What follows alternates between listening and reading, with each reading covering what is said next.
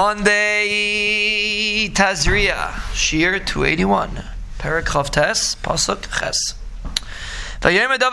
So now David pretended like he was very upset that he had to go back. Ki me'a sisi, what did I do wrong?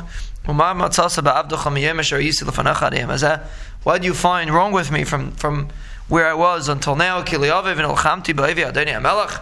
I shouldn't be able to come and fight with the enemies of the king. A very interesting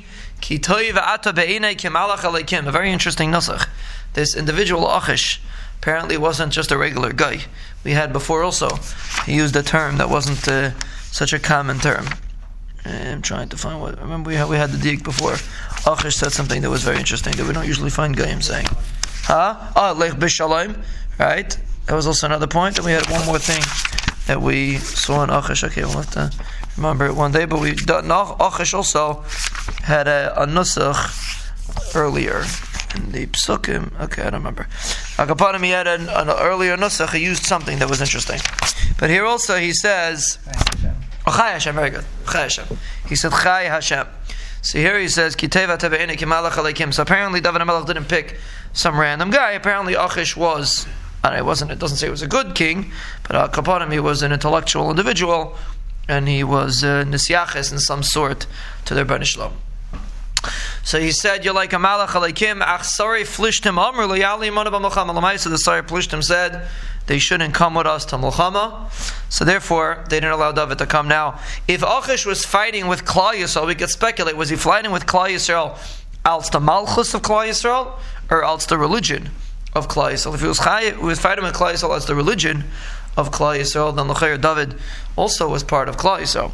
If he was fighting als the malchus of Klal Yisrael, then it doesn't include David HaMelech, because David was not seen to be a part of the malchus of Klal. So this is a very I don't know, I can't think of the word now.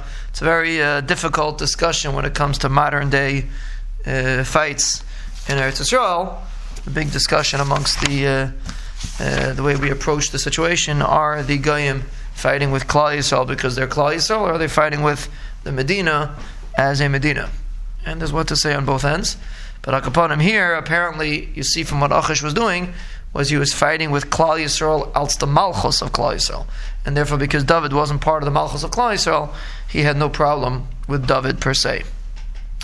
Get up in the morning, and the servants that came with you, when it becomes the morning, comes light, you'll go. Person should only leave in the morning, the Gemara says. So you'll go in the morning, and you'll go back to the Eretz Plishtim. You should leave the battle. Vayashkim David. David got up. Huva anashav lalaches babayker lashav Eretz Plishtim. He went to return to Eretz Plishtim. Plishtim alu Yisrael, and Plishtim came up to Yisrael. The banishlam was misaviv. That David HaMelech should not be there at the time that Shaul was killed. He shouldn't have to get involved in the machlekes and the Mulchama with Klal Yisrael. So banishlam was misaviv that the Plishtim should send David home. So should send David back to Plishtim, so he shouldn't have to see the hitting the Mulchama with Klal Yisrael.